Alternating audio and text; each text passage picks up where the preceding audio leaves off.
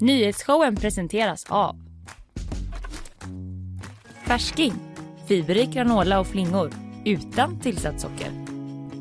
Clearly, kontaktlinser på apotek. Lins Rollo, måttanpassade solskydd som lyfter ditt hem. Ny vecka, nya tag. Måndag 13 februari. Mm. Nyhetsshowen live från GP-huset. Hallå! Linnea Rönnqvist. Ja, det är bra volym och eh, sån eh, ratatatata Ja, förlåt om jag skrek folk rakt i Nej, öronen. Men vi måste inte. komma igång. Ja. Det är ju ännu en vecka i februari i Ja. Sverige, i Göteborg. Mm. Eh, hur mår du? Jo, men eh, bra tack. Mm. Jag har öppnat ögonen Ja. ordentligt. ja, det räcker för mig. Du, eh, idag ska jag prata om nya ufon som skjutits ner över USA och Kanada. Alltså oidentifierade föremål då. Mm. Ja. Eh, är det ballonger? Ja, det ska vi prata mer om eh, Ja. senare. Eh, vad ska du prata om? Eh, jag kommer prata om en eh, nyhet som kom i helgen som jag ryckte till på. Det är alltså tusentals gravida ryskor som väcker oro i Argentina. Det visar sig att det är väldigt många gravida ryskor som eh, reser till Argentina. Och Mhm. nu är myndigheterna lite så, vad är det här egentligen som eh, händer? Så det kommer vi gå igenom. Precis som jag Ja, är myndigheterna alltså. Vad är det här egentligen?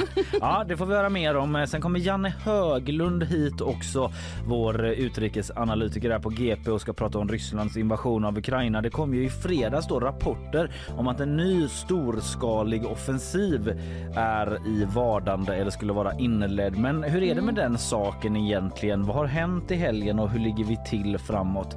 Janne kommer hit och hjälper oss att få en bild av eh, läget i kriget. Eh, Sen i bakvagnen eh, om att en del av solens yta har lossnat och att eh, Will Ferrell är nästa kändis att siktas i Wrexham. Wow, samma dignitet på de Ja, två nyheterna. Verkligen lika så omskakande så.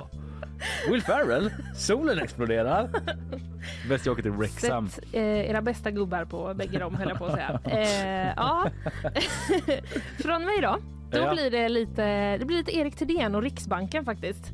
Han Mm. har sagt att det är, ja, han har sagt att det är bekymmersamt eh, att folk litar på deras prognoser. Det känns som att vi kanske är det nyhetsprogrammet som sagt Erik Thedéen mest Ja, det tror jag. senaste tiden. Vi Men hjälper honom att bli satt på kartan. Erik Thedéen. Erik Thedéen. Riksbankschef Erik Erik Thedéen. Ja. Erik, Th- Erikt. Det låter som att han heter Erik nästan. Men Ja. nu släpper vi det. Mm, mm. Jag kände att det blev lite, Eh. lite långt om Ja, men vi återkommer till det sen. Ja. Eh, och sen blir det också lite om en nästan tre miljoner år gammal verktygslåda som nu har hittats i Kenya. är det min ohändigast i eh, Sverige. Ja, spännande, spännande, spännande. Eh, ja, inget annat du vill delge från helgen sådär? Eh, nej men den har varit bra men Ja. den har inte varit så mycket sådär att det har hänt något som är värt att nämna Nej, faktiskt. nej.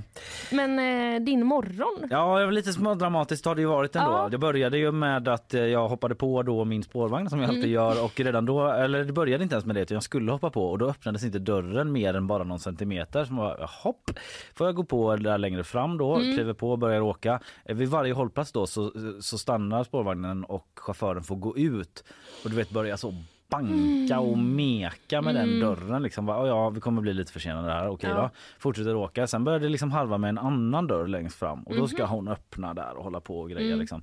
Hinner komma typ fem hållplatser innan vagnen bara Eh, hon ropar Jag ut ger så här. upp, säger vagnen. vagnen precis, det här är vagnen som talar, jag ger upp. Och sen sa även chauffören att den hade något bromsfel så alla Jaha. måste gå av. Men hon sa, men jag kör vidare. För jag är trött på livet Stig, Stigbergsliden. Så. Eh, men jag vet inte, det kanske, hon åkte vidare i alla fall och vi andra fick gå av. Och vilket slutade med att jag fick ringa till Karl, vår producent, Mm. som kom med sin lådcykel eh, med en sån här där fram. Så jag fick liksom hoppa ner i den lådcykeln för jag hade blivit jätteförsenad annars. Ja. liksom Karl fick stänga det här lilla kapellet över mig eh, så att det inte skulle blåsa för mycket.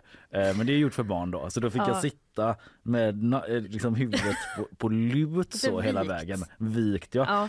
Så nu har jag lite ont i nacken Ja. och fick en konstig start för jag blev ändå lite försenad och jag kunde inte läsa nyheter för det skumpade så mycket i den här äh, vagnen liksom. Ja, Jag fattar. förs- försökte läsa om... Jag är ju lite avundsjuk. Jag är ju väldigt sugen på någon gång få åka i en sån eh, på lådcykel. Ja. Jag tycker det verkar väldigt kul men jag inser ju och eh, jag har ju fått det berättat många en gång att eh, det är inte så himla bekvämt alltid. Nej, det är inte så bekvämt, särskilt Nej. inte när du är inne i kapell då. Nej, så, men det. vänta till våren så kan nog Karl ta med dig på en tur.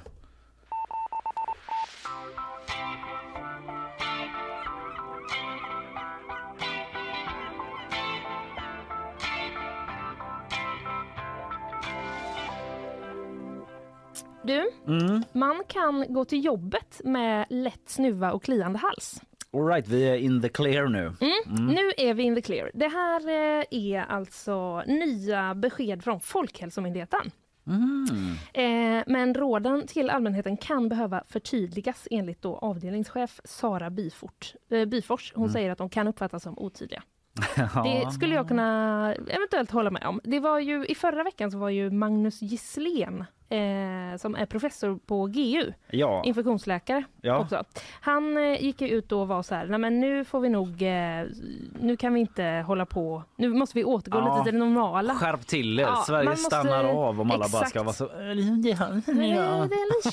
lite eller eh, typ Mm. som att man också, alltså jävlar vad jag kände så under pandemin. Det var ändå var och varannan dag man bara, Verkligen. jag tänkte tanken. Mm. Men Är det det ska då? du inte tänka längre Nej, då. nu ska jag då inte tänka det. Eh, men det är också spännande då, för det står på eh, i Folkhälsomyndighetens rekommendationer Mm. så står det att man ska stanna hemma från jobb, förskola eller skola om man är sjuk och har symptom som kan bero på covid-19. Mm. Och som symptom så nämns då halsont, snuva, feber eller hosta Jaha. till exempel. Mm.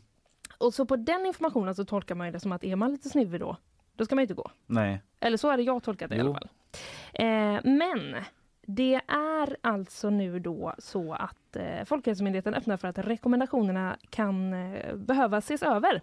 Eh, vad går gränsen? ställer sig reporten frågan i texten jag läser på gp.se. Mm. Eh, och det eh, kan ju vara lite knepigt, men Sara Bifors säger då att om man känner att allmäntillståndet blir sämre, om man Mm. känner sig trött och hängig, Mm. då eh, tycker hon att man ska eh, stanna hemma. Men det kan ju bli lite svårt då för den som har en lättare förkylning. Och skulle, och, du vet man känner så här, jag kanske känner lite men jag, typ om det hade varit innan pandemin hade Ja. jag ju absolut gått till jobbet. Ja. För det var ju så vi Men gjorde det, då. men det är ju det, för man glömmer ju nästan lite av hur man var innan pandemin. För Ja. i början av pandemin så kunde jag kanske säga sådana saker som så här, i vanliga fall hade jag ju gått till jobbet. Ja, jag men nu är det pandemin. Men nu kommer jag inte riktigt ihåg vad som var Nej. i vanliga fall. Typ Men- när gick jag till jobbet? Ja, men alltså jag minns, jag har ju jobbat med, liksom, med helt eh, håll käften förkylningar. Ja. Men det gjorde Innan man ju. pandemin? Ja, ja, innan mm. pandemin. Ja. Men det, kommer första dagen av pandemin med en riktig håll käften förkylning. under hela pandemin har jag jobbat med sådana förkylningar. det är bara så jag låter. Nej men just det, men man kunde ändå göra det och då var det inte Det som att kunde man. folk, eller det kanske fanns vissa som typ sa du smittar men Ja, det fanns nog kanske då några. var det typ mer att man kanske var lite så osoft och man höll på att tjata om det. Ja. Att man var orolig för att bli smittad. Exakt. Och typ, Eller minns men jag fel? Jag tyckte att man liksom också kände sig lite så här, jag är ju bara förkyld. Ja. Varför ska jag vara hemma då? Nej. Alltså att det var lite ja. svårt Mm. eh, sådär. Men man måste göra i alla fall en egen bedömning, säger eh, Sara Bifors. Eh, det går inte att säga ja, då kan du gå till jobbet. Det kan vara olämpligt för vissa men fungerar bra för andra. Det är bra ändå att visa omtanke om sin omgivning. Man får Ja. tänka efter och använda sitt sunda förnuft. Jag känner mig förvirrad. Ja, det är inte glasklart. Men det, Det sa hon ju glasklart. själv. Ja, precis. Det säger hon själv. Och hon har ju så också sagt då att de, ska, de får se över om de kan förtydliga sitt eh, budskap. Men det går inte att ha heller en checklista precis på hur man ska agera. Mm. Men att, tolkar eh, jag dem rätt som att man inte behöver vara lika hård då åtminstone? Som att du är lite Ja. snuvig så är du liksom inte rekommenderad att stanna hemma? Nej, så, kan- precis. Så tolkar jag också. Att om du liksom känner dig så Woo! Mm. Som jag antar att du känner dig varje morgon eh, när du går upp jag eh, hoppar i, svintidigt. i lådcykeln. I lådcykeln. Eh, men typ om du är så kanske ah, raspar lite i halsen. Då Ja. kan du ändå gå. Just det. Gå in och kolla på detta om du, jag tänker så här, om man jobbar i typ äldrevården Ja. kanske man ska tänka annorlunda men där har de nog lite en del interna Det regler har kan man de, ju tänka det sig. har de säkert. Mm. Eh, men eh, ja, man kan ju också gå in och läsa på gp.se om man vill se ännu mer. Ja. Men eh, ett, en liten, liksom det är ändå något nytt vi går in i nu. Ja, det är ändå någon sorts episkt Ja. nytt kapitel Ja, där det är det. pandemin alltjämt liksom glöms, för, förträngs i våra medvetanden Mm. allt mer. Men nu då Linnea är frågan, Ja. är det ballongsäsong eller är den över? Ja. Du pratade ju i måndags eh, förra veckan Mm. om eh, den eh, förra helgens ballongsituation då där Mm. man hittade den här kinesiska spionballongen som USA menar att det är medan Kina menar att det är en civil väderballong då. Och den här helgen så har tre nya oidentifierade flygande objekt ufon skjutits ner över USA och Kanada. Åtminstone är de för allmänheten och media oidentifierade då ska man säga eh, vad vi känner till. Och ehm, eh, det som sagt då, du, du pratade ju redan i måndags om, eh, om den här ballongen och det vet vi att det var ju en ballong i alla fall. Sen så går meningarna isär mellan USA och Kina vad det hade för syfte då. Om det Ja. var en civil väderballong som bara skulle kolla om regnar det eller, eller vad det nu gör. Ska mäta lite väder här. Ja precis, här över De kanske borde målat en smiley på den. Ja just det, något avväpnande så. Ja. Mm, kanske. Mm, men ja men då visste man att det var en ballong och den sköts ju ner utanför kusten till eh, North Carolina där. Eh, och,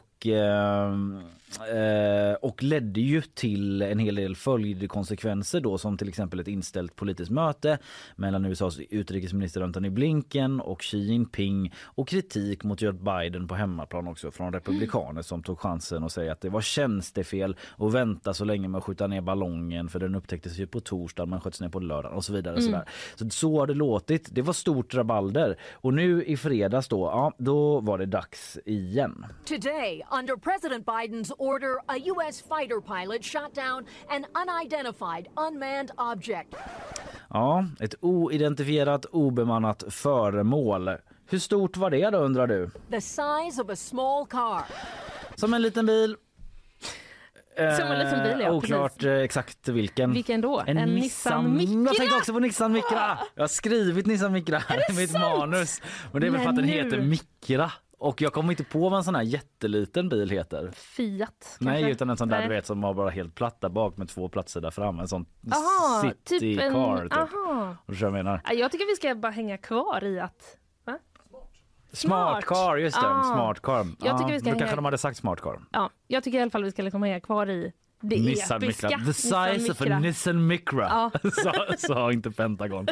Men i alla fall som en liten bil, eh, så stor eller liten ska den ha varit då. Eh, Och varför kallar man det fortfarande för ett eh, objekt bara då? We're calling this an object because that's the best description we have right now.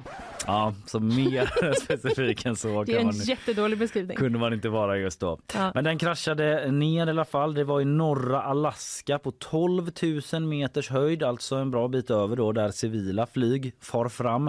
Och den ska ha varit obemannad som sagt och eh, det är ungefär det vi vet hittills. Den ska ha störtat då på ett hav som var täckt med is. Okej. Eh, så vilket gör bärgningsarbetet lite, vidare, eh, lite enklare Mm. eh, eventuellt. Eh, men eh, mer än så vet inte vi i nuläget. Nej. Kanske Pentagon gör, Ja. men inte du och jag som sitter här som representanter för media. Men sen i lördags då så var det dags igen. Mm. I förrgår då var det Justin Trudeau som klev ut på Twitter och skrev eh, Hashtag Canada. Nej det gjorde han inte. Han skrev att han beordrat en nedskjutning av ett oidentifierat föremål som inkräktat, inkräktat på kanadensiskt luftrum. Och i, samband, eller i samråd med Joe Biden så hade de skickat upp stridsflygplan och eh, både kanadensiska och amerikanska. Men det var ett amerikanskt F22. En F22. Mm. Som en gammal Känd från förra veckan. den gamla klassiska F22 som sköt ner det här objektet då. Och där har man angett väldigt lite info om eh, vad det är för objekt. Det oidentifierade andra objektet då från den här helgen. Tredje totalt om man räknar in ballongen. Ehm, men man har inte sagt något om att det skulle vara en ballong den här gången eller om den är kopplad till Kina angående storleken då som är en sån där uppgift som ibland eh, de ändå kan delge. Ja. Eh, så sa Kanadas försvarsminister Anita Anand så eh, här. We have no further details about the object at this time, other than it appears to be a small cylindrical object and smaller than the one that was downed off the coast of North Carolina. Ja, ett cylinderformat objekt mindre än det objekt som sköts ner eh, vid North Carolina, alltså ballongen. ja, och den var ju tre skolbussar. Ja, den var stor. Det lämnar ganska mycket utrymme. Det lämnas mycket utrymme, men Ja. de vill hålla sig Mm. vagt då. Okej, det var två grejer. Sen igår då, nästa smäll. The latest now in our breaking news the U.S. military has shot down another high altitude object, this time near Lake Huron. This would be the third object brought down in as many days. Tredje föremålet på tre dagar som skjutits ner alltså över Lake Huron Ja. som ligger i Michigan i norra USA på gränsen mot Kanada då. Mm. Och eh, den ska ha färdats på 6000 meter, meters höjd så lite lägre då. Det är det ju. Ja, verkligen. Och eh, den ska ha varit obemannad och färdats över flera delstater i norra USA. Och enligt Wall Street Journal var föremålet format som en oktagon. Nej men nu, Mm. nu börjar det bli Många former. många och... former och Vi har storlekar. en Nissan Micra, en cylinderformad och en oktagon som gick in på Och- en bar. Ja. ja men eh, de, det är väl liksom det de kan säga liksom. Ja. Enligt Reuters ska föremålet visat indikationer på att ha övervakningskapacitet. Det är den här typen av vaga formuleringar Ja, vi får, ja. får, får liksom hålla till godo med hittills. Mm. Och på söndagskvällen, alltså igår kväll då, så sa Pentagon att det här objektet flög i närheten av känsliga militära platser i USA. Mm.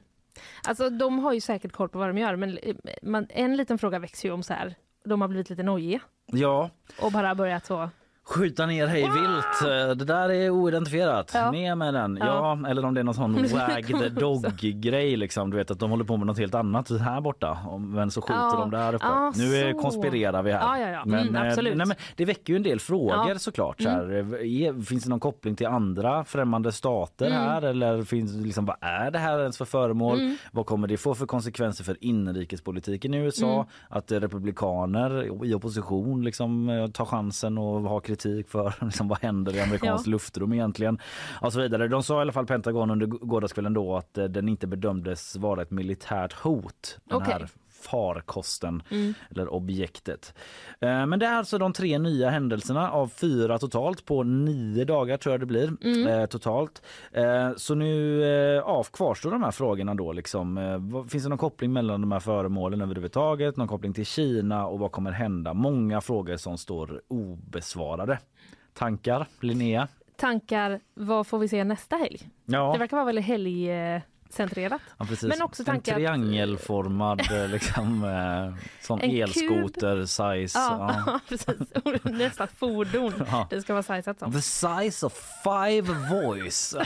Va? Nu börjar det bara bli. Väldigt svårt också för de kan ju stå väldigt tätt ihop. Ja, Eller vara utspridda. Verkligen. Ja. Ja, nej, men vi får följa detta precis som Det internationella medier gör. Mm. Så vill vi vara med i gänget och följa det. Och det får ni också om ni fortsätter lyssna på nyhetsshowen live från GP-huset.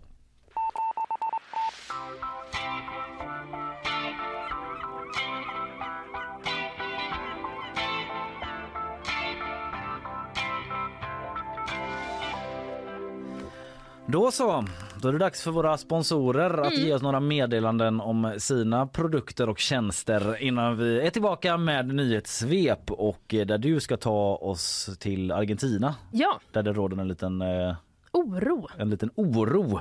Eh, så ja, sponsorer, här kommer de. Nyhetsshowen presenteras av Färsking, fiberrik granola och flingor utan tillsatt socker. Clearly, kontaktlinser på apotek. Lins Rollo, måttanpassade solskydd som lyfter ditt hem. Måndag 13 februari som sagt är det som vi vaknar upp till. Linnea Rönnqvist eh, är med mig i Kalleberg här i Ja. studion och eh, med oss eh, nu framme vid mikrofonerna har vi också Isabella Persson, vår Ja. gode medarbetare. Och du sa att det kändes som att du fastnade i saker hela vägen fram men att du inte gjorde det. Jag liksom så stapplade mig fram och bromsade upp för det kändes som att jag satt fast i någonting och så gjorde jag det flera gånger men jag satt inte fast i någonting. Det är speciell, Väldigt konstig grej. speciell eh, händelse. Ja. här under måndagsmorgonen. Men kanske så man känner lite under måndagen ibland. Det känns som man liksom inte Lite- riktigt kommer Nej, loss. sitter med dagen. Men vi hoppas vi kan göra det med hjälp av ditt nyhetssvep. Jag vet ju att det har varit eh, Super Bowl i USA. Det kommer du säga någonting om, men det blir också lite annat. Varsågod. En eh, ung man har under natten misshandlats i ett skogsområde i Göteborgsområdet. Tre gärningsmän ska ha dragit in honom i skogen, misshandlat honom och försökt stjäla hans telefon. Polisen larmades till platsen men ingen person har kunnat gripas. Det finns heller inga uppgifter om att mannen som är i 18-årsåldern skulle behöva uppsöka akut sjukvård. Sedan september har det funnits en reell risk för effektbrist och bortkoppling av elen för hushåll och andra kunder. Men nu meddelar Svenska kraftnät att risken återigen är låg. Flera faktorer som minskad förbrukning, milt väder och bättre energiläge i Europa gör att risken nu är betydligt lägre än de senaste månaderna. Omkring 30 vädervarningar har utfärdats och det råder nödläge i fem regioner i norra Nya Zeeland efter att cyklonen Gabrielle dragit in över landet. Över 50 000 hushåll ska redan vara utan el och i landets största stad Auckland hålls just nu skolor stängda och människor uppmanas hålla sig inomhus. Även trafiken har stoppats till och från stan och alla tåg och flyg är inställda. Och så Super Bowl. Kansas City Chiefs är Super Bowl-mästare. Men det blev en riktig rysare mot Philadelphia Eagles. Med åtta sekunder kvar av matchen gjorde Kansas ett field goal vilket gav laget tre poäng och det räckte till seger och slutresultatet 38-35. Den så ofta omtalade halftime-showen gästades av Rihanna och var enligt GPs recensent Anna Rosenström ett snyggt men något enformigt framträdande. Efter showen började det också på sociala medier att spekuleras i om Rihanna är gravid och senare under natten bekräftade hon att hon väntar sitt andra barn. Grattis Rihanna och mm. det här laget som vann. Kansas, Kansas City Chiefs. Ingen sån Kansas jätte... Det låter som deras så, polisens lag i Kansas. Ja, korpen. korpen. Jävlar vad starka de är i år. Ja, väldigt starka. Men brottsligheten i Kansas då? Skyrocketing! uh, ja, men eh, jag är ingen sån Super Bowl-kille direkt. Eh, har ni någonsin suttit uppe en hel natt och, och gjort den grejen? Nej, Nej, men jag gick upp några timmar tidigare i morse faktiskt. Det gjorde du ändå? Ja, så jag såg eh, sista 20 minuterna. Okej, okay, den mm. rafflande avslutningen. Jag gjorde det. Ändå. Mm. Annars det var spännande. Andreas Jonsson skrivit, eh, han har ju suttit uppe för ja. alla som inte orkar och kollat och skrivit någon liten blogg liknande eh, liksom minut för minut sammanfattning ja. som man kan läsa mm. Eh, på gp.se. Trevlig. Ja det får man verkligen säga. kväll tycker jag. Det får man verkligen säga. Eh, tack så länge Isabella, vi går vidare.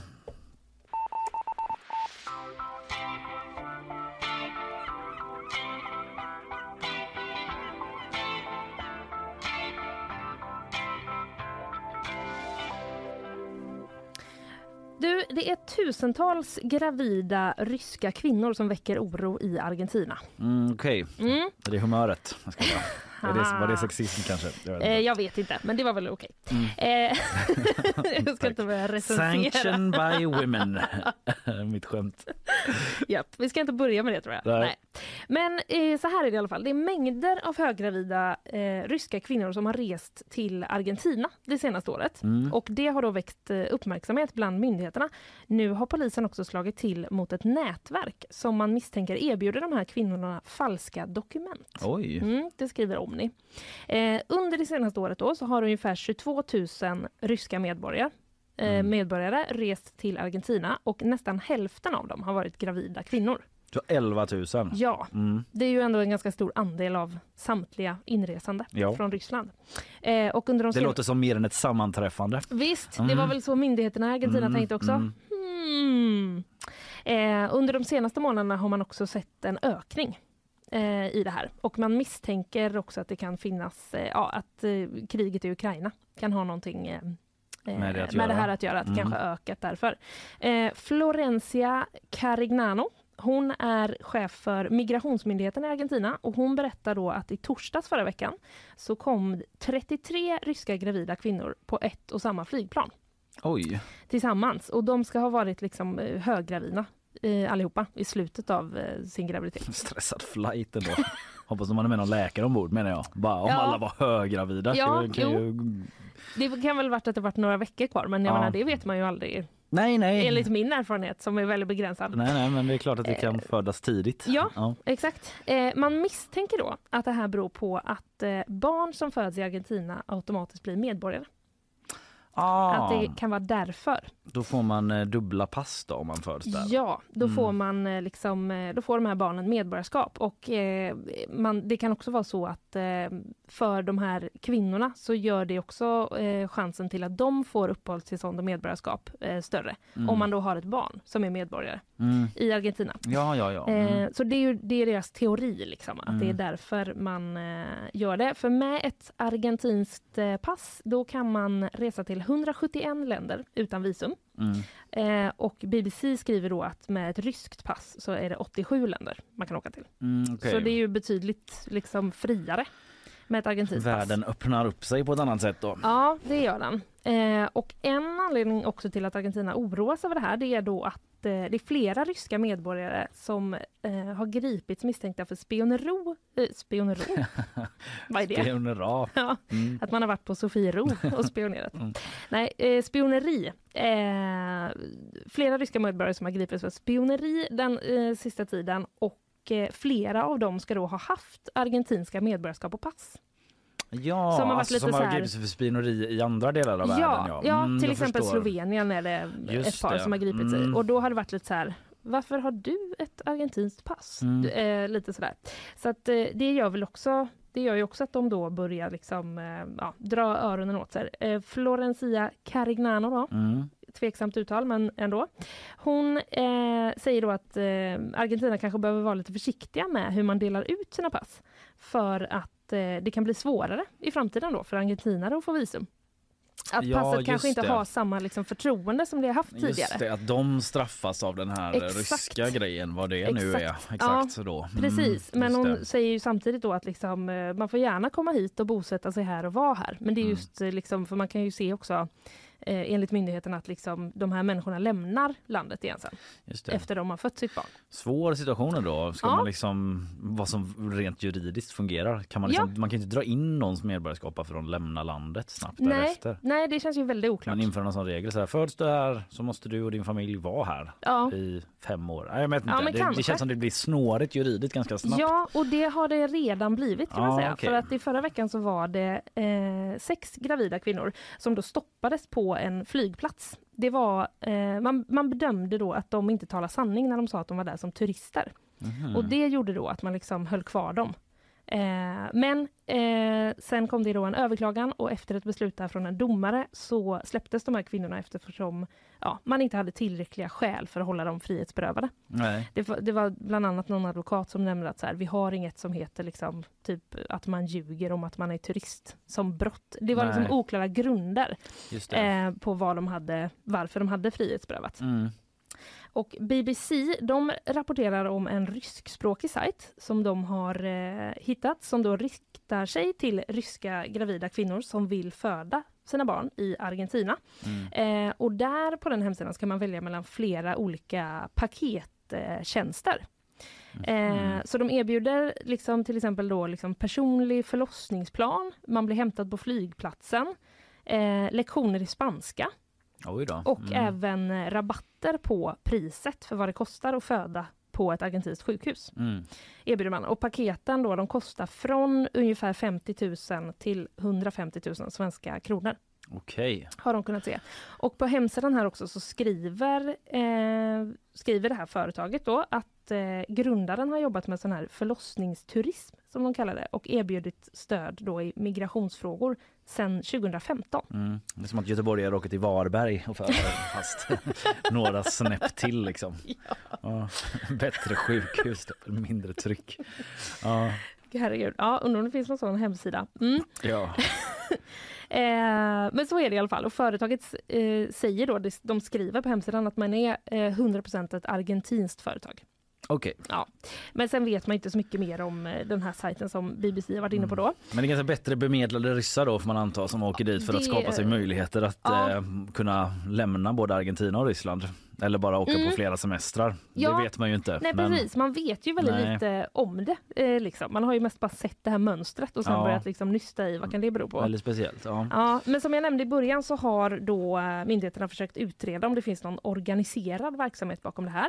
Och argentinsk polis har nu gjort ett tillslag mot ett nätverk som man då misstänker har specialiserat sig på att erbjuda falska dokument eh, till eh, gravida kvinnor från Ryssland och deras partners. Och enligt den argentinska tidningen då, La Nación Mm. Eh, så ska det här nätverket ha skaffat fram, eh, deras grej har liksom varit att de har skaffat fram sådana här falska dokument väldigt snabbt. Vad är det för falskat? Alltså dokument, resehandlingar? Typ, Ja, liksom... jag vet, ja, ja precis, alltså jag tolkar det som att det handlar om någon typ av dokument i samband med att man ska resa. Ja. Men eh, det, det är lite oklart än så länge eftersom det är ganska nytt också. Mm. Så man vet inte än. Men det, det här, tjänsten från det här företaget då, den beskrivs som en million dollar business och enligt eh, argentinska polisen så ska det ha kostat ungefär 360 000 svenska kronor att få hjälp av eh, det här företaget. Och få de här Eller nätverket. Och så. Ja. Mm, precis. Mhm, mm. Eh, och det är ingen som greps i samband med det här tillslaget, men eh, man har tagit eh, datorer, surfplattor, stora mängder kontanter och immigration papers. Jag vet inte Mm. riktigt hur man översätter det bäst Nej. till svenska. Ja. Har du något Någonstans. på rak arm? Någon slags dokument? Ja, för- inresehandlingar för eh, Ja, invandrande personer. Typ. ja, Vad, vilket snärtigt, eh, snärtigt formulerat av ja mig. jag har Mm. ett perfekt ord. Nej, men jag hade ju inget ord. Så, att, eh, ja. eh, så är det i alla fall. Som väldigt, väldigt många gravida ryska kvinnor reser till Argentina. Ja. Och nu börjar myndigheterna... Vad är detta egentligen? Ja, Mm. frågan är om strömmarna fortsätter Ja, från Ryssland mot Argentina. Mm. Ja, intressant.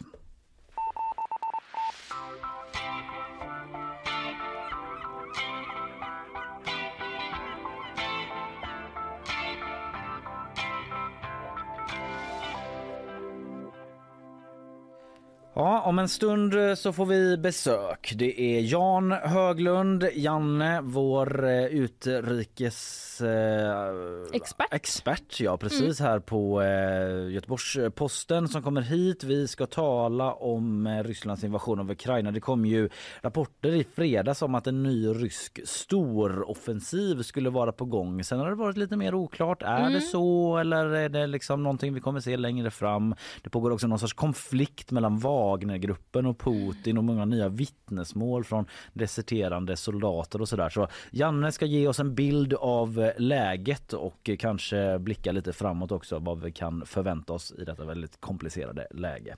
Men eh, innan det, sponsormeddelanden.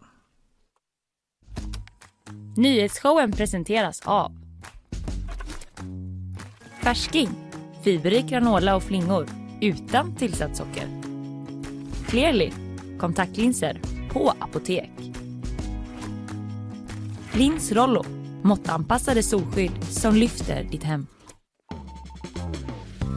Ja men just det, häng kvar då medan vi går ut och hämtar Janne Höglund som befinner sig utanför studion just nu. Vi vill att han ska vara innanför, vi vill att han ska vara bekväm framför mikrofonen innan vi börjar vår intervju med honom. Du hämtar lite kaffe kanske Linnea? eh, ja eller lite bubbelvatten eventuellt. Krisklunk. Till dig själv alltså? Mm, Inte ja. att du glömde till mig. Ja, om det lät så så var det inte det jag menade. Ja, nej. Eh, Självklart. Eh, Okej, eh, häng kvar. Vi är tillbaka 30-40 sekunder sådär. Vi är tillbaka måndag 13 februari. Linnea Rönnqvist och Kalle Berg i studion och nu också då dagens gäst. I slutet av förra veckan så kom det ju rapporter om att Ryssland inlett en ny stor offensiv mot Ukraina i Ukraina.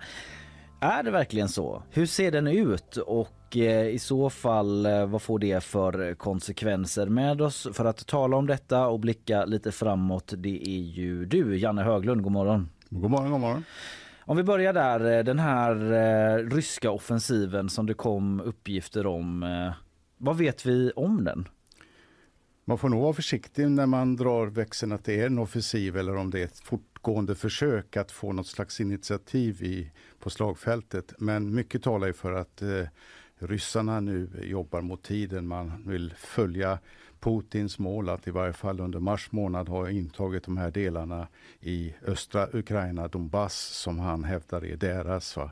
Och det skulle ju åtminstone ge honom nu inför årsdagen nästa vecka något, eh, någon slags seger att referera till. För som det ser ut nu så är det ju tvärtom. Det ju, har ju varit ett misslyckande för hans del från början till slut. Hur eh, viktigt är det där för Putin tror du den där årsdagen som du nämnde? Är han så liksom eh, fixerad av eh, kalendern eller vad man ska säga? Jag tror på något sätt att det finns i kroppen hos både de personerna som är ansvariga för det här kriget och för alla andra att någonting kommer hända vid årsdagen. Mm. Eh, från Ukrains sida. Den 24 alltså bara? Den 24 mm. tidigt på morgonen. Just väldigt det. tidigt. Eh, att någonting ska hända. Man varnar ju från Ukrains sida om en förestående stor rysk offensiv och man har sett de här fortsatta eh, robotangreppen mot städer runt omkring i eh, Ukraina som ett förebådande tecken på att man håller på och laddar. Eh, båda sidor är ganska angelägna om att kunna på något sätt ta initiativet och komma framåt i kriget. För nu är det ju vad man beskriver som ett skyttegravskrig eh, under hyggliga förhållanden. Eh, man har inte lyckats avancera på länge och när det gäller Ryssland så är det ju samma sak där. Enligt vissa uppgifter som nu refereras något osäkra så har ju ryssarna kanske 250 000, 300 000 man i Ukraina just nu. Det är ju väldigt mycket och man har ytterligare kanske 150 000 i en reserv på väg att kunna ta sig ner. Men man har inte tillräckligt med artilleri, med vapen, eh, fordon att kunna bryta igenom de ukrainska eh, linjerna. Och samma sak när det gäller Ukraina. De väntar också på de här stora tunga vapnen från väst, framförallt då eh, här stridsvagnarna. Leopard från Tyskland. Men det kommer ju ta minst mm. tre månader, kanske ännu mer att få dem i fält. Och därför är det ju viktigt också för ryssarna att försöka ta initiativet innan de möter de här stridsvagnarna. Så alla har intresse av att just nu försöka visa att de är på offensiven och har överhanden inför årsdagen och framförallt kanske innan våren kommer. Mm. mm. Men kan man säga då liksom att striderna just nu är i ett liksom extra intensivt läge? Eller hur skulle du beskriva det?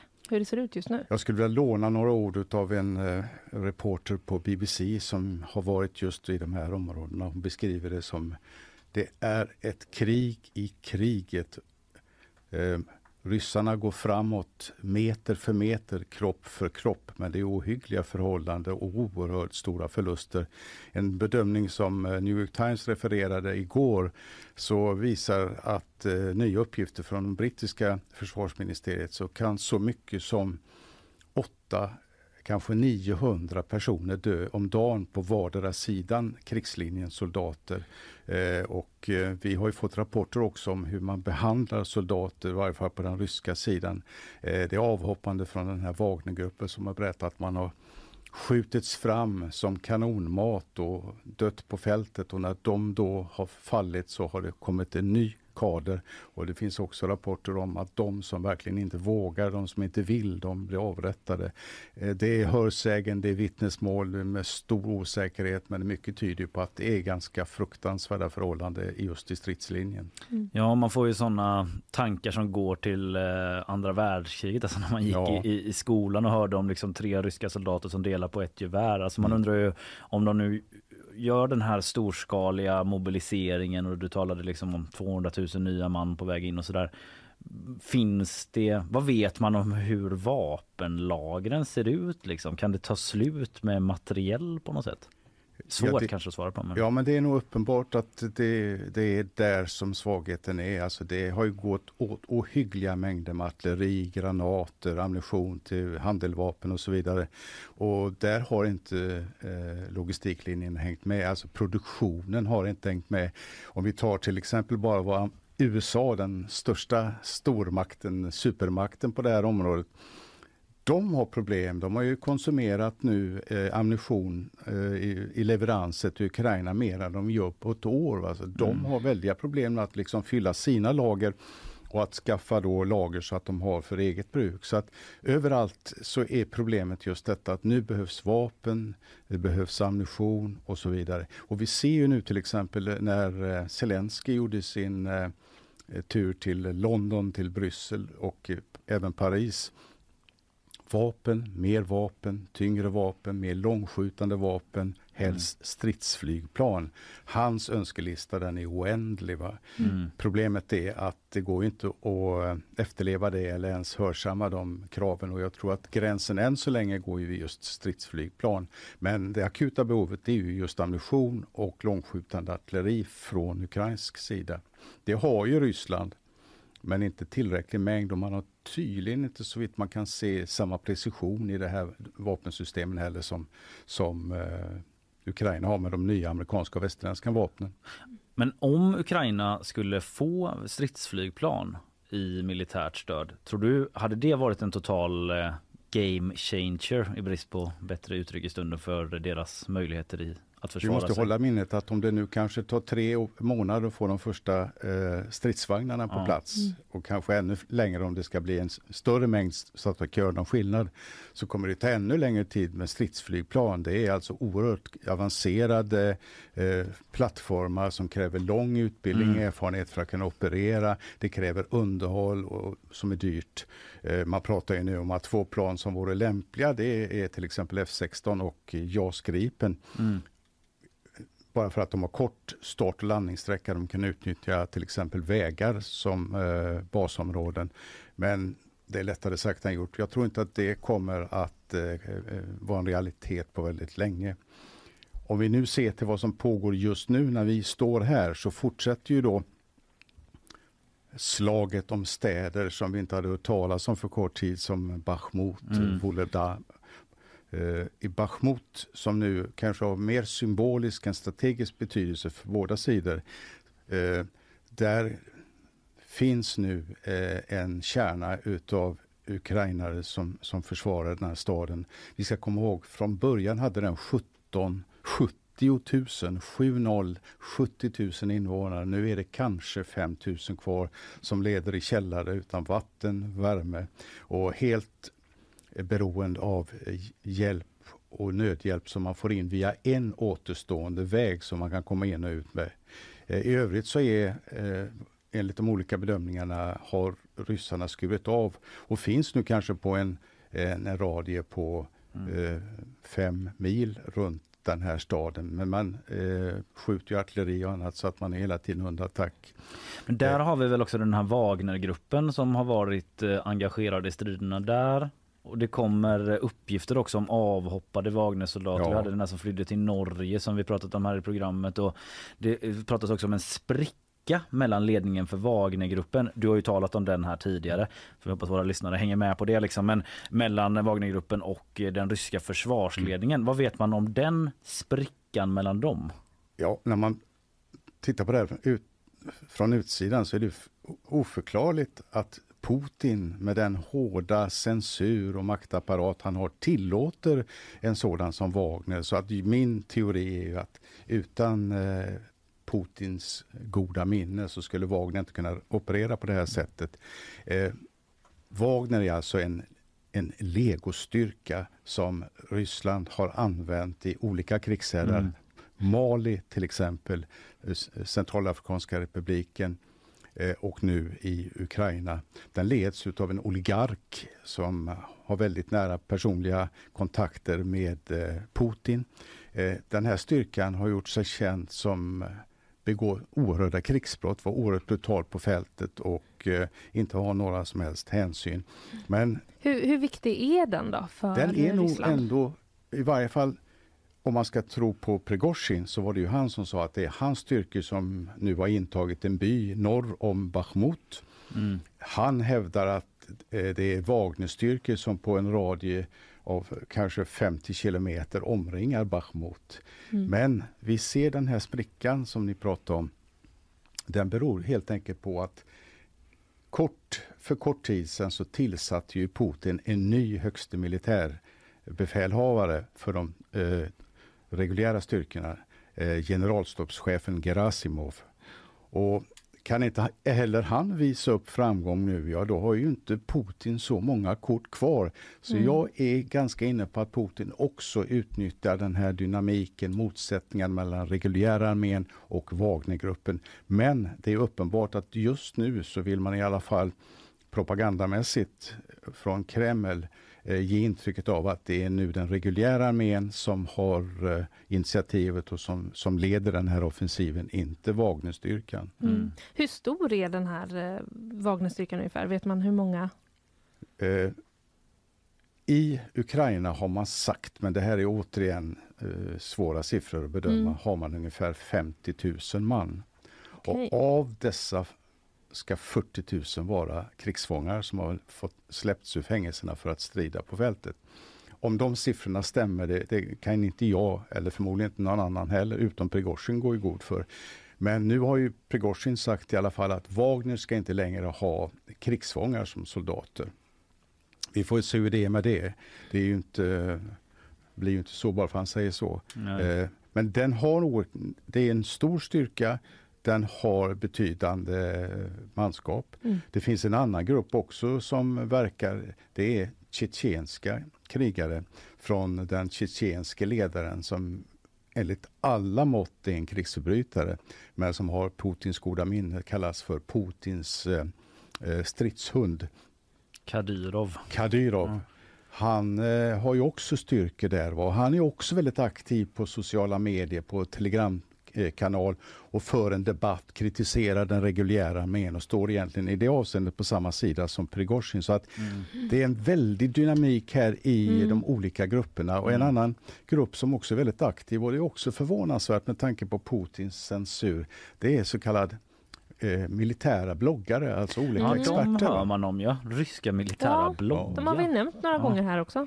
Och du vet, det är ju alltså folk som militär bakgrund eller annan som är väldigt kritiska till hur man sköter den här operationen. Man kräver att man ska vara mycket mer aggressiv, man ska göra mer och med mer vapen och ganska hårda eh, toner.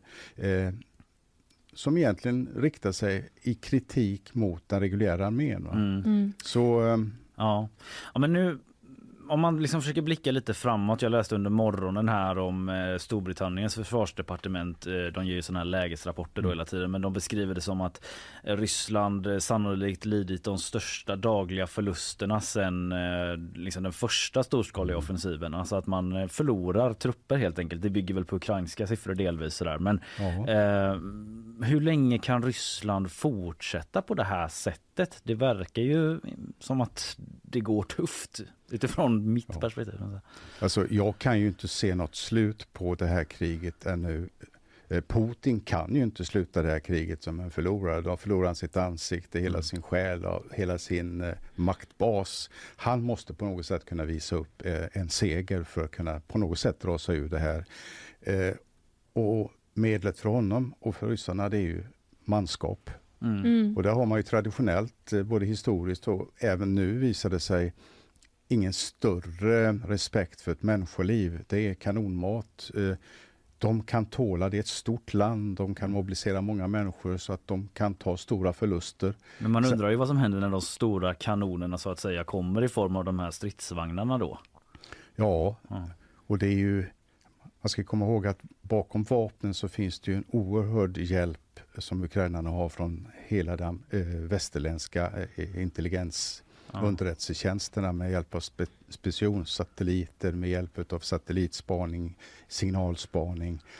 Man har man tillgång till kommersiella satelliter som ger väldigt bra information och man har eget folk på marken, partisaner som rapporterar in och som då själva använder drönare till exempel. Eh, så underrättelsematerialet är ju väldigt bra. Det gör att det är mycket svårare att gömma sig på slagfältet. Mm. Du blottar dig. Eh, när, när jag låg i lumpen en gång då, skulle man, då fick man rådet att om ni tar en cigarett ut i, i mörkret så håll den in i handen så att inte den avslöjar var du är någonstans. Mm. Mm. Det där spelar ingen roll idag när det är mörkerseende så man ser lika bra på dagen som på natten. Ja. Mm. Eh, så med detta sagt så innebär det att det är bara med effektiva vapen som man kan egentligen komma åt eh, och, och framåt. Och det långskjutande artilleriet, det här HIMARS, alltså precisionsraketartilleri och Mm. annat. Med det kan man alltså angripa fordon, vapendepåer, ställningar på långt håll. Sen för att gå framåt på marken och ta mark så krävs det just de här tunga förbanden som stridsvagnar. Och det har ju i varje fall inte eh, Ukraina idag så det är därför de så en, eh, envetet väntar på att få detta Mm. för att kunna gå framåt. Ja.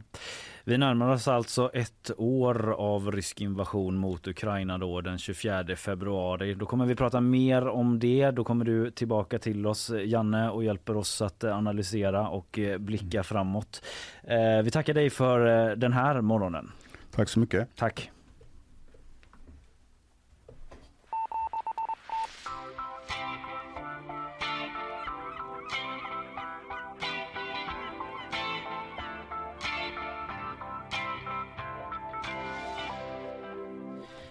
Ja, alltid lika lärorikt eh, vill Ja. jag säga att tala med Janne. Han har ju Mm. sån eh, liksom otrolig... eh, Han har sån koll. Ja, han har varit En med annan- länge. Ja, Mm. precis. En annan läser liksom en eh, artikel här och där. Men Mm. Janne har, eh, Janne har koll. Ja, han har många perspektiv eh, att ge på eh, det som sker i världen. Du, vi ska snart ge oss vidare in i bakvagnen. Då blir det lite lättare tongångar delvis, Mm. fast också en supermörk i och med att jag ska prata om att en bit av solen har lossnat.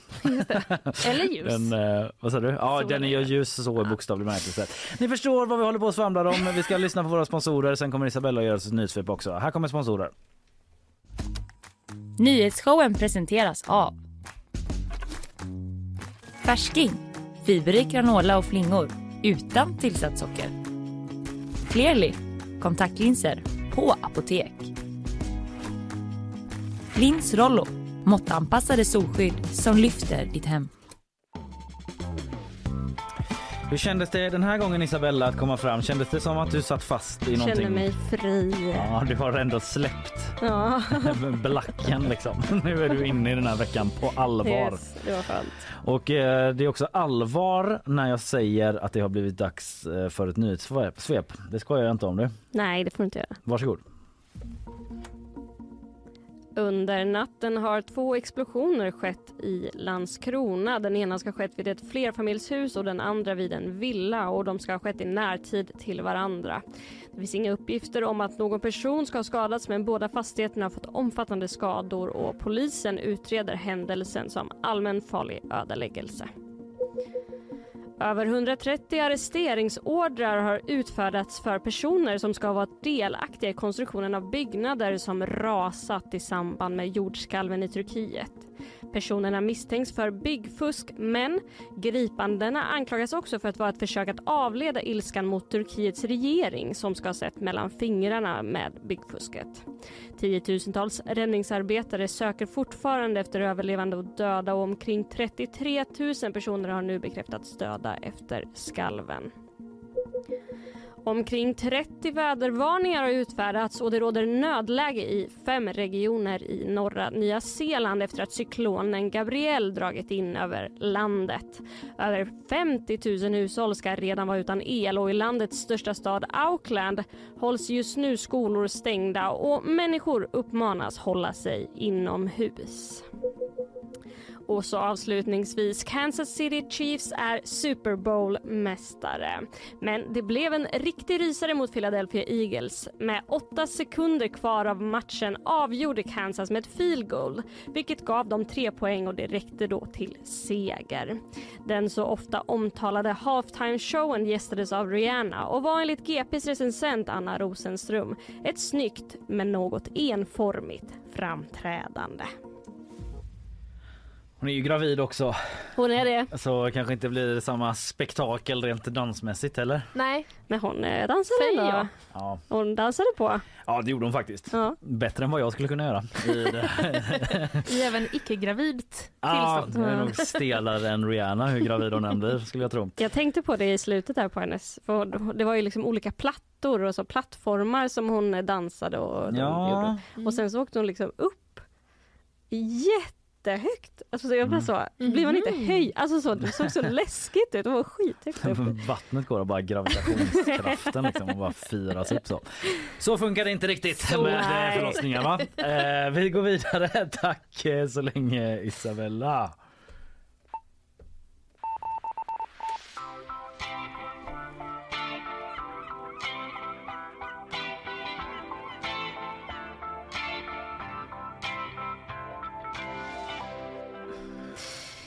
Riksbanken. Ja, Ja, vi prat- mycket med den banken nu. Vilken Ja. bank? Jo, Riksbanken. The Riksbank. Mm. Mm.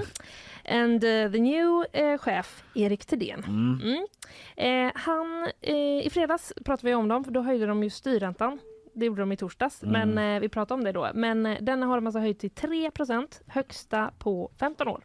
Och mer ska det bli. flaggar Mer ska det bli, Mm. exakt. Mm. Igår var Erik Thedéen då, nya chefen i Agenda. Och eh, då fick han bland annat frågor om Riksbankens prognoser. Mm. Eh, och om det inte riskerar att bli så att personer liksom litar på de här prognoserna och kanske till exempel inte binder sin ränta om Riksbanken säger vi kommer ha låga räntor även Mm. en tid framåt. Mm. Eh, och då svarade han så här. Nej, men jag tycker det är bekymmersamt att folk litar på våra prognoser. Vad i... Ja, eller hur? Det känns som att... Eh, va? Ja. Eh, så jag, mm, Vad ska man göra då? Eller, ja men eh, exakt. mm. Han utvecklar lite, vi ska lyssna på det Mm. alldeles strax. Men jag tror att eh, liksom han eh, kanske egentligen menar att eh, liksom man kanske ska lita på prognosen eftersom den ju faktiskt är en prognos som kommer från Riksbanken. Mm. Men man måste kanske komma ihåg att det är en prognos. Man skulle ha lite mer attityden som man har på meteorologers prognoser vad det ska bli för väder i sommar. Det vet vi att det är oftast kvällstidningsrubriker som man inte ska fästa så stor vikt vid. Prognoser från Riksbanken och andra banker eller finansanalytiker på två års sikt är extremt osäkra. Men återigen, vi måste ju ha någonting att navigera efter och så får vi anpassa de här förutsägelserna med inkommande data. Ja, jag tycker lite han eh, underkänner hela sitt fält där. Ja. Som liksom eh, med typ så, vad heter det? Ja men hela Att det ekonomiska är så fältet himla- och liksom eh, Osägbart menar du? Ja. ja.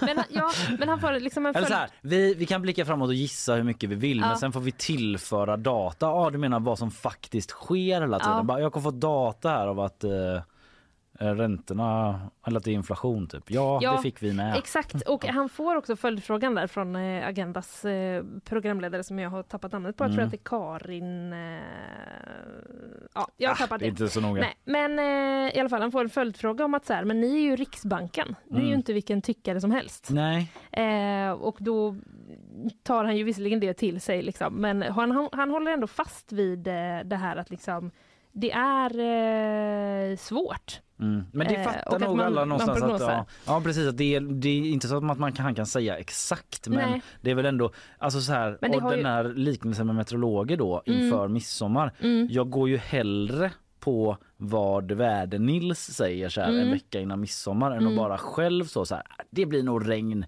vi Exakt. ställer in midsommar. Ja, och liksom exakt. chansa själv, man Ja, får ju men gå precis. på de som är bäst Man, på går, det. får, man får, eh, ja, man själv får ju göra som Riksbanken säger då. Man får gå på den data man har och det gör man ju. Ja, Sen vet man ju aldrig. Ja, precis. Riksbanken, Det är som ni är som är min data. Ja.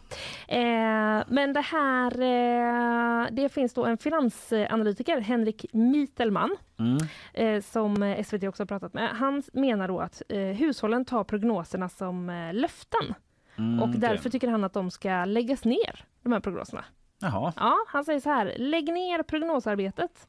Inte vad gäller inflationsarbetet, det måste man ha prognoser på, men budskapet att vi tror att räntan framöver kommer utvecklas på ett visst sätt. Det vill han då att man ska lägga ner. Det har visat sig att det inte stämmer riktigt, men hushållen upplever det som ett löfte. Ja, ja, men det kan väl finnas ett problem med det. Att Mm. man eh, utgår från att det ska vara på ett visst sätt. Exakt, men Erik Thedéen eh, tycker inte att det är något alternativ att lägga ner prognoserna. Nej. Eh, Man kan inte lägga ner eh, prognoser om man ska försöka fatta beslut som har bäring på framtiden. Då vet jag inte vad vi ska ha som beslutsunderlag. Då blir det en gissningslek alltihopa. Ja, men då tycker jag nästan att säger emot sig själv. Ja. det är lite tidigt på morgonen och vi har precis pratat om någonting helt Mm, annat. Men jag mm. känner att det är lite motstridande budskap på något sätt ändå. Mm. Sen så känner man ju också det där med att eh, eh, den här prognosen, eh, eller om man nu tar det som löfte eller inte, Mm. men att det är ju en av få saker som man som eventuellt som bankkund tar med sig när man typ förhandlar med en bank om Mm. räntor och så. Mm. Alltså du vet att man kan åtminstone säga så här att ja, sen tror man ju att det kommer gå ner på ett tag. Alltså när man ska binda. Man har Ja. ju nästan ingenting att sätta emot Nej. när man ska förhandla med sin bank. Nej. Förutom att man kan hota med att byta bank och sådär. Men det gör Mm. inte så stor skillnad alltid liksom. Ehm, Ja, och det är ju också mycket spekulation som det går ut på ja. i Jag bara den liksom, sån... ekonomiska världen. Men jag, jag tror att kanske huvudpoängen Ja. eh, som han har är liksom att eh, man, kan inte, man kan inte se det som helt säkert. Typ absolut, Nej. man kan gå på det, men man kan inte som liksom privatperson också kanske ska eh, se över sina räntor. Man Nej. kan inte liksom eh, förvänta sig att det ska bli exakt så. Nej, nej, men det kan man förstå. Jag tycker bara, det kändes som att han uttryckte sig ganska Ja, drastiskt. Eller ja liksom det tycker jag också. Men eh, man kan ju till exempel gå in på SVT Play och eh, kika på gårdagens Agenda om man vill se hela det här. Det kan man verkligen göra. Det kan, ska nog jag göra innan Mm. jag uttalar mig lika liksom drastiskt som Erik Ja, Thedéen när jag pratar jag, om, eh, om hur det är när man förhandlar med banker och så. Lyssna inte på mig där.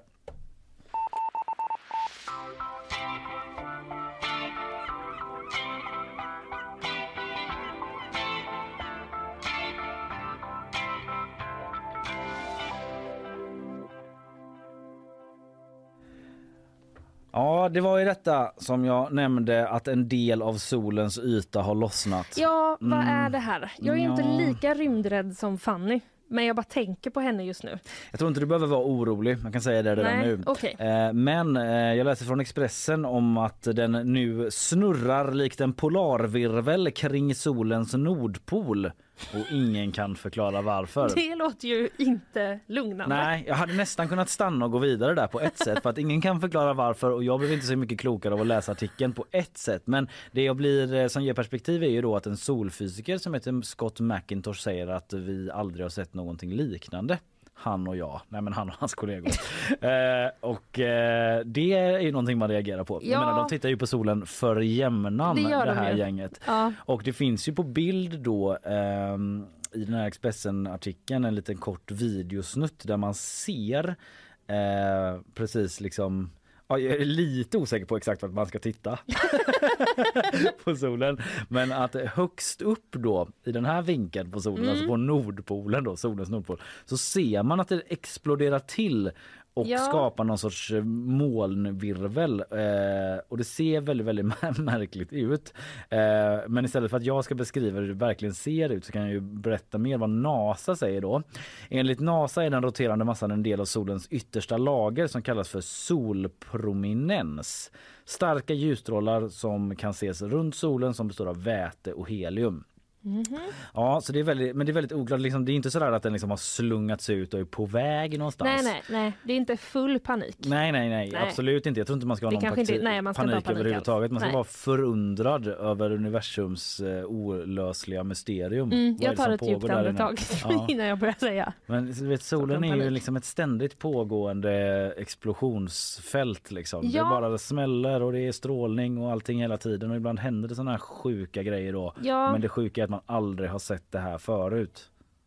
Även om man flera gånger sett delar av solen falla bort har en sån här polarvirvel aldrig tidigare upptäckts. Så det är att liksom solen bara... Flera Ja, gånger. det är inget konstigt. Det har man sett några gånger. Ja, du menar Ja. solen håller på att falla bort? Eh, kom tillbaka när du har ett scoop typ.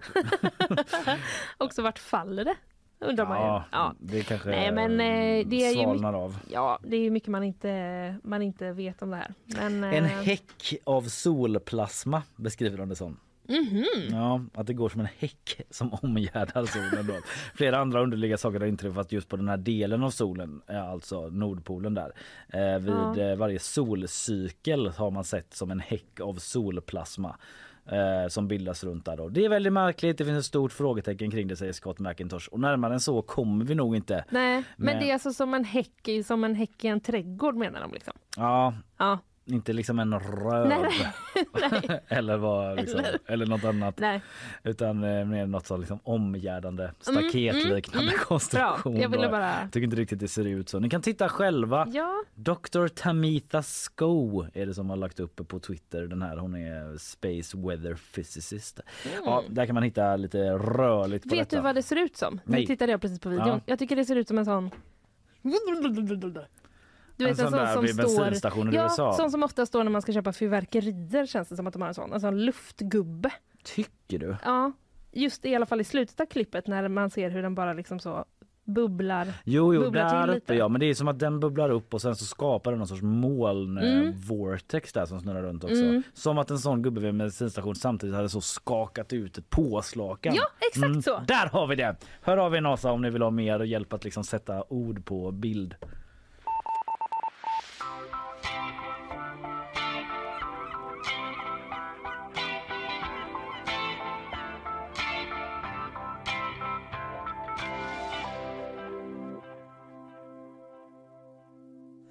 Då är det nödvändigt.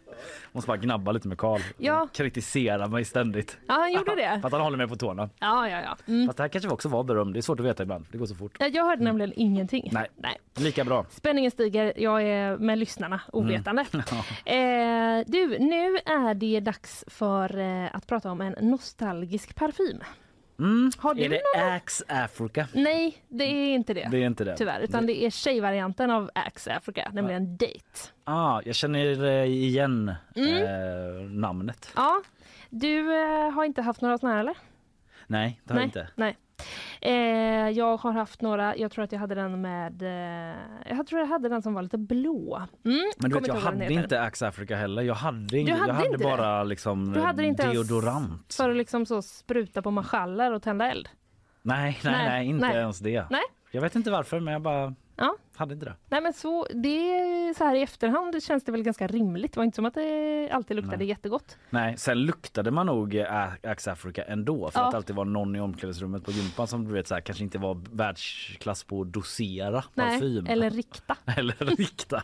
så att man ändå kom ut därifrån det med en var god... eran sån här uppblåsbara gubbe. Ja, överallt Axe Africa. Jag kommer bara ihåg Africa som liksom eh, du vet, Ja, jag kommer också smak. ihåg jag kommer den. Inte, på, Ja, jag kommer inte ihåg någon smak. annan så därför Ja. jag säger Axe Africa hela Ja, tiden. men det fanns nog fler. Men nu handlar det då... Typ känns problematisk idag. Att den heter så. Men Ja. skitsamma, gå vidare. Ja. Ja. Eh, nu handlar det i alla fall om date-parfymerna. Mm. De eh, säljs nu dyrt. Ja, ja, ja, jag vet ju att 90-talet har ju varit på tillbaka ett tag. Ja, Mm. det är en sån där gammal klassiker med ännu en sak som man slängde för man tänkte den var jättetöntig. eh, jag kommer aldrig vilja ha det här igen. Men eh, nu blev det uppenbarligen poppis då. Ja. Eh, det då ja, öppnade parfymflaskor ska jag säga också. Så det är inte bara oöppnade. Nej, nej, utan de liksom säljs på olika Mm, gamla, gamla öppnade parfymflaskor säljs för flera gånger ursprungspriset. Beundrare försöker återskapa den. Men den klassiska parfymen kommer inte tillbaka. Mhm. Det, gör den inte, alltså- trots Nej. popular demand. Vi har inga planer på att återlansera Date, säger Sofie Ek, kommunikationschef chef på Orkla.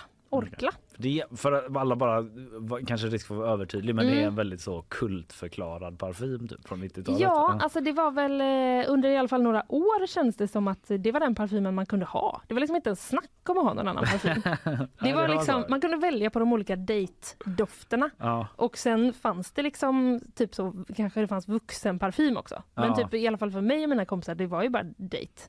man hade. Det var ingen som höll på att gå utanför den sfären. Vuxenparfym och sånt rakvatten som är ensam hemma. Du vet. Man bara, Ja, exakt. "Ah!"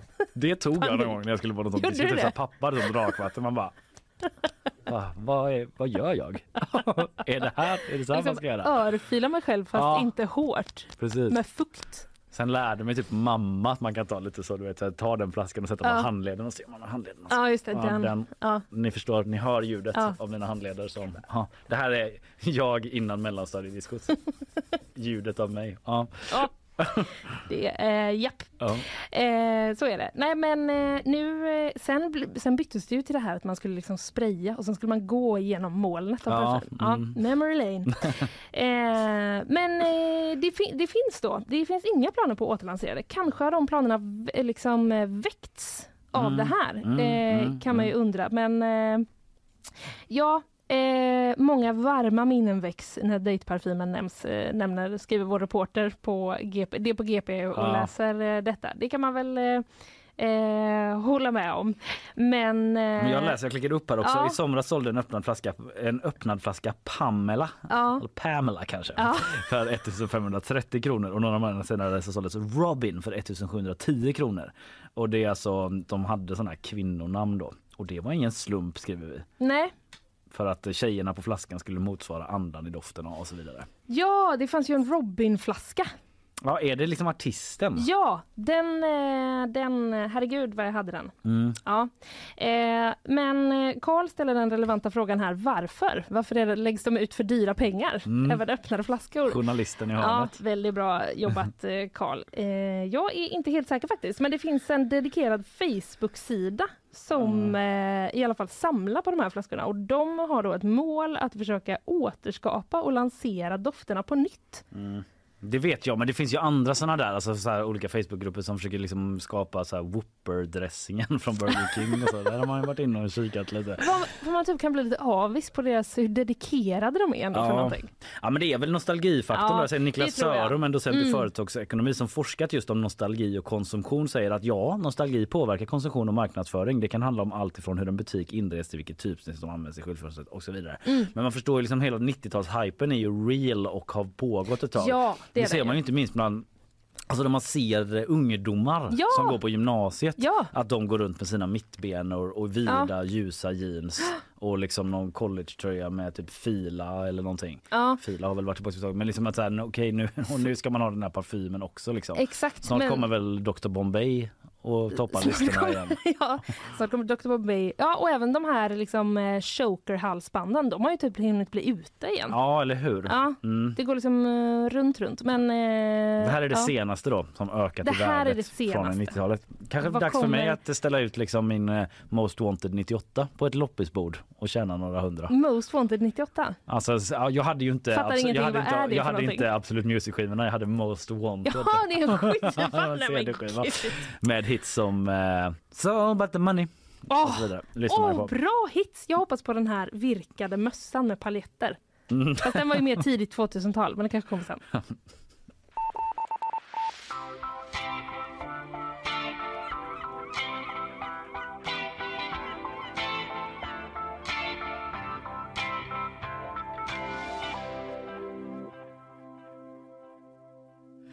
Eh, Wrexham är en ort i Storbritannien, närmare bestämt Wales.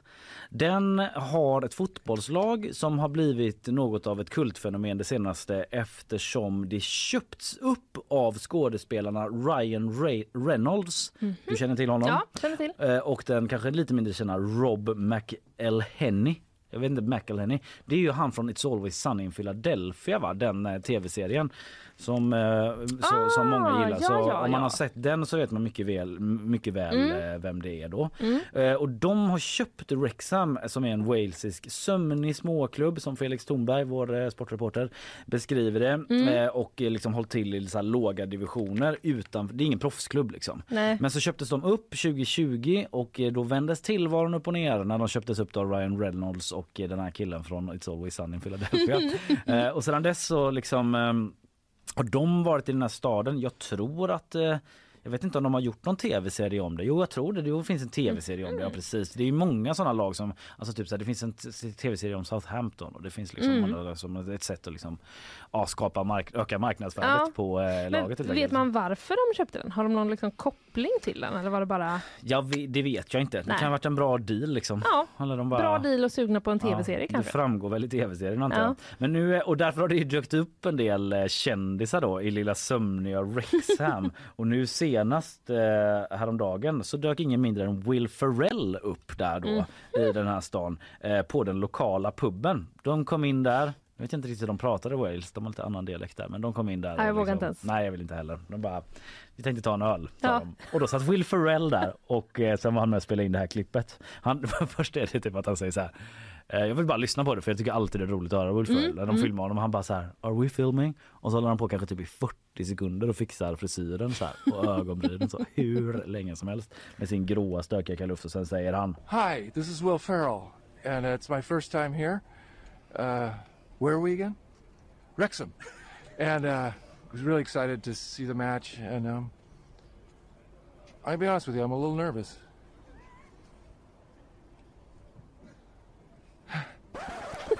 Ja, så där dök han upp i alla fall. Älskar ju Will Ferrell. Eh, och han var och kollade på en match då som Wrexham vann med 3-1 och de ligger nu tvåa i femte divisionen. Mhm. Så de är på väg Ja. uppåt ändå vad det verkar. Eh, en liten rapport från Wrexham.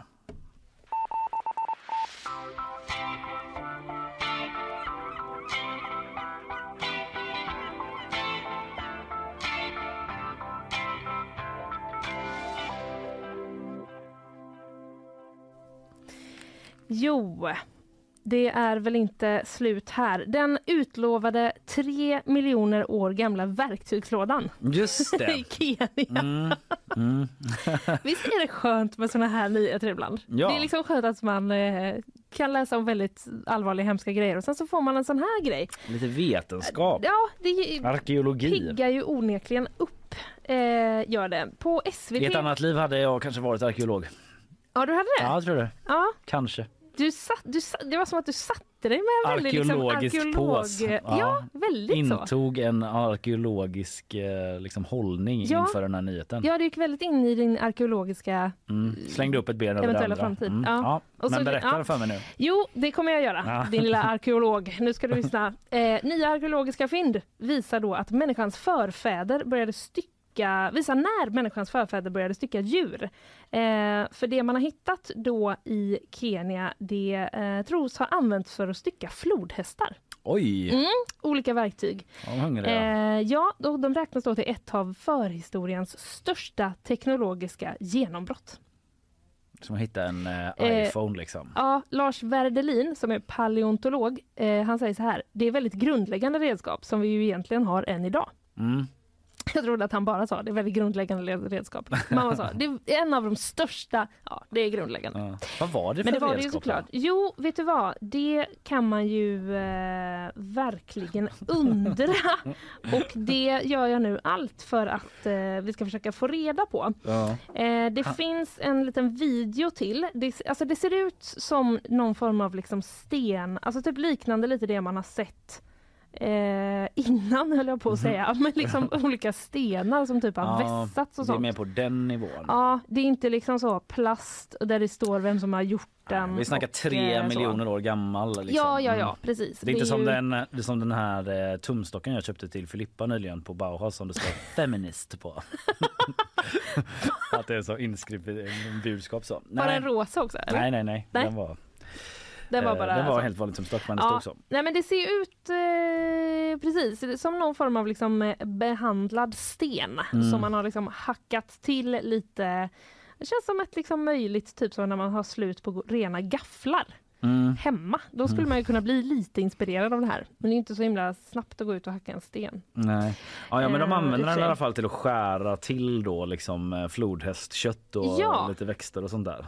Precis, Ja. det verkar man har liksom hittat. Eh, det verkar här som man har hittat eh, då spår av ett sånt här skärverktyg på ett fossil av en flodhästs skuldra.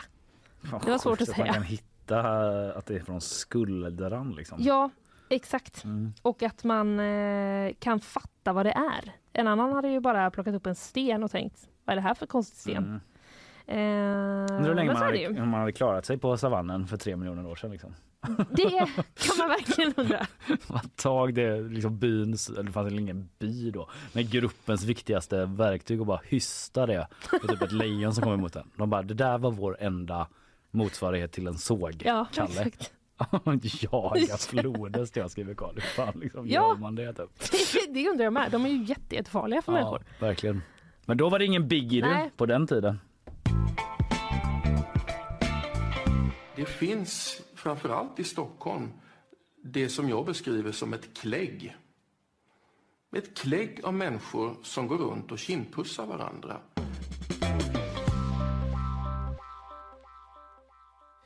Ja men eh, för två år sedan Linnea så Mm. var det en orienterare som var ute i skogen i Alingsås eh, trakten och hittade en bronsskatt. Ja, Mm, det är en eh, gammal nyhet som du säkert var all over, du som jobbade på tidningen redan då. ja inte just i Alingsås men jag minns att de var typ så. Kommer en presskonferens om Mm. något väldigt spännande snart.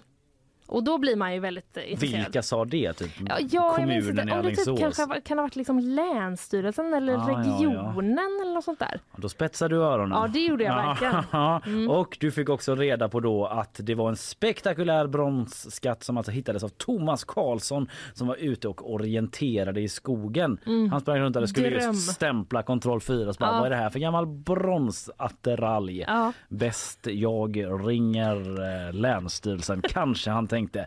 Det såg underligt ut i alla fall. Han trodde det var en lampa först. Berättar Mhm. då kartritaren Thomas Karlsson som var ute liksom och skulle göra en, eh, en karta då helt enkelt. Men då var det halsringar, en yxa och armband som fanns på det här 50-talet föremål som beskrivs som inte bara stort utan även spektakulärt då det här fyndet. Så det är mer arkeologi då. Men det som är det nya då Herregud, ja alltså jag ska bara säga, jag tittar, eh, det finns ju bilder på gp.se såklart. eh, och det här eh, är ju mycket lättare att se att eh, det här, alltså det ser ganska avancerat ut. Mm. liksom. Du menar s- föremålen liksom? Ja, lite Mm. snidat på något sätt. Ja, vi snackar ju 3000 år före Kristus och fram till jag vet inte 1500 år före Kristus Ja. eller något sånt där är ju bronsåldern då, något i den stilen. Det är sant, men jag skulle inte kunna göra såna här saker idag. Nej nej nej men du har ju du kan ju Begränsade sidan, kunskaper. du, du kan på ett, på ett relativt underhållande sätt sammanfatta en nyhet om en eh, i Kenya. Det tror inte jag de kunde på bronsåldern direkt. eh. Nej. Så det är ju ändå så här bara olika skillsets Olika som man har, olika Mm. kompetenser. Mm. Ja. Tack. Nej men eh, så nyheten nu då är att man har analyserat de här och kunnat eh, liksom kartlägga bakgrunden hur de hamnade där. Och eh, då är det eh, en eh, forskare då som heter Ling i eh, efternamn Johan Ling. Han eh, berättar liksom att den här skatten har tagit han och kollegorna hela vägen till Spanien då. Eh, För att eh, det är nämligen så för att eh, tillverka brons behövs nämligen tenn och koppar och det fanns inte i Sverige på den tiden och prover från det här fyndet pekade på att kopparn kom från Iberiska halvön. Mhm. Där Spanien ju är Mm. beläget, det känner du till. Jajamän. Då for de dit och eh, förstod då liksom att, eh, att, eh, att, att eh, det var väl härifrån ungefär det skulle kommit då. I Galicien var man för att granska hällristningar och där hittade de också avbildningar av skandinaviska båtar som såg ut som på den tiden då, man, då den här Alingsåsskatten är ifrån. Så då har man liksom hittat en länk däremellan skandinaviska båtar som dök upp och ehm, ja, det är väl på den vägen de har hamnat där Alingsås. Mm. Så om du liksom sen den här presskonferensen med Länsstyrelsen eller vad Mm. det nu var eh, har undrat vart kom de ifrån? Mm. kom de ifrån? Kan jag berätta för dig nu att eh, de kom från Spanien. Du kanske und- också undrar vad Thomas Karlsson gjorde med sina 53 500 kronor som han fick i hittelön typ av staten. Ja, han fick de pengarna eftersom han var så hederlig Oh. och inte försökte sälja dem på Darknet Nej, om det. man nu kan göra det. Darknet. Ehm, Det undrar jag. ja. Och jag eh, blev också förvånad att man fick pengar. Man blev lite sugen på att leta. Ja, ja Men eh, man vill också bara hitta en skatt. Bättre sätt att tjäna pengar tror jag. bara leta i skogen efter bronsåldersskatten. Men han fick 53 000 kronor drygt då. Eh, vad gjorde du för de pengarna? frågar vår reporter. Eh, jag höll på att renovera ett kök så de försvann där. Ikea tog pengarna kan man säga. Jaha. Så han la dem på ett kök. Det var inte så att de försvann i renoveringen. Att han la dem någonstans och så. Just det. Sen borrade han upp en vägg och så. De sitter innanför någon Ivarskåt. Typ. Men, nej men eh, han eh, har inte hittat något mer sen dess då frågar Anna-Karin Mm. Andersson, vår eh, Ah. quizvän här som Mm. har gjort artikeln. Inget nytt bronsfynd har han hittat eh, men han har väl tittat lite extra kan man säga. Lite skadad är han av att ha gjort det här fyndet då. Så, eh, Det förstår jag. men det dröjer väl 60 år till till nästa gång säger han. Osten eller är det såsen för? Såsen för. Ja, jag vill bara kolla. Vi ska till Mölndal. Ja, Mm. underbara För, Mölndal. ja men visst va. För igår då var det riktig fest på museet i Mölndal. Mölndals museum. Mölndals museum. Där har jag varit. Mm. Mm. Ja det har du. Mm. Mm, kul. Eh, per Andersson var där för han klippte ett band till en utställning Till om en sig gammal själv. släkting. Nej, ska jag- Förlåt. En utställning om sig själv. Ja. Ja, de har då eh, Mölndals museum gjort en utställning om Per Andersson. Han var där såklart för Mm. att eh, inviga den. Eh, jag är på Mölndalsposten, skräll, och läser detta. Man ser framför sig att han liksom dansar in med någon rolig Jag tror- cylinderhatt och sådär. Alltså jag tror Ja. att han gjorde det. Det, ser, det finns ganska mycket bilder här där eh, han ser liksom lite sådär spexig ut Ja. som man är van att se Det är honom. hans liksom resting face. Att det Ja, som jag att tror han det. precis har liksom medverkat i en kuplett. Jag visade en liten bild här som ett exempel. Det, den- Tungan ut, öppen mun, pekar på någon Ja, så hej. Ja, precis. Eh, viftar och sånt. Men den invigningen är alltså nu helt enkelt inställd. Bland annat ser jag att det Va? finns Nej, invigt. Förlåt. Invigd, ja. Kvack! Va? Väldigt, väldigt olika uppgifter. Ja. Eh, bland annat så ser jag, eh, det ska finnas väldigt många olika liksom, bilder på honom så här från, eh, hans, eh, från när han har växt upp, varit med i olika teatergrejer. Mm. Det fanns också, såg det ut som en sån här eh, cut-out i kartong, verklig storlek av när han är i, här, i en korvdräkt. alltså bara så, en vanlig. För han är ju Eh, från Mölndal, har vi sagt det? Han är absolut från Mölndal, ja. Han är en Mm. stor Mölndalsikon. Nej, det kanske behöver sägas. Ja. Eh, Det var bra att du eh, sa det. Var tydlig med det. Ja. Eh, men eh, ja, det var egentligen bara det det var det. Om man vill... jag ville säga. Det finns eh, mer att läsa i artikeln på mandagsposten.se och eh, det finns också saker att se på utställningen. Ja, det kan man gå och titta på då. då. Bra att du håller ögat eh, på Mölndal fortsatt och liksom ger oss senaste nytt därifrån Mölndals korre Linnea Rönnqvist. Eh, vi tackar för idag. Vi har haft eh, Janne Höglund här som har eh, tagit oss till oss, eh, hjälpt oss att eh, ta en titt på kriget i Ukraina då efter de här rapporterna om en stor offensiv från Ryssland. Eh, lite liksom mixade budskap om vad det egentligen som pågår där men klart är att situationen är allvarlig alltjämt och att ryska trupperna förlorar folk i högre takt vad det verkar. Sen har jag eh, pratat om eh, nya ufon så att säga, oidentifierade föremål som skjutits ner över USA och Kanada. Inga ballonger vad vi vet den här Nej. gången, men samtidigt så vet vi inte mer än att de hade liksom storleken av en mindre bil då bland annat.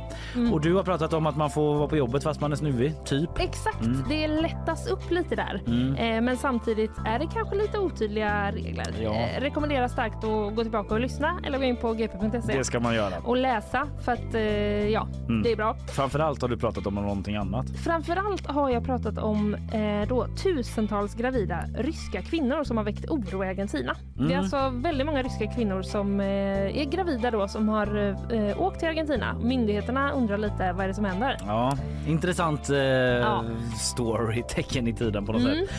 Eh, det och en del annat har vi hunnit med idag. Lyssna på podden som kommer ut här under förmiddagen om du vill höra detta igen. Eh, vi tackar så länge. Det gör vi.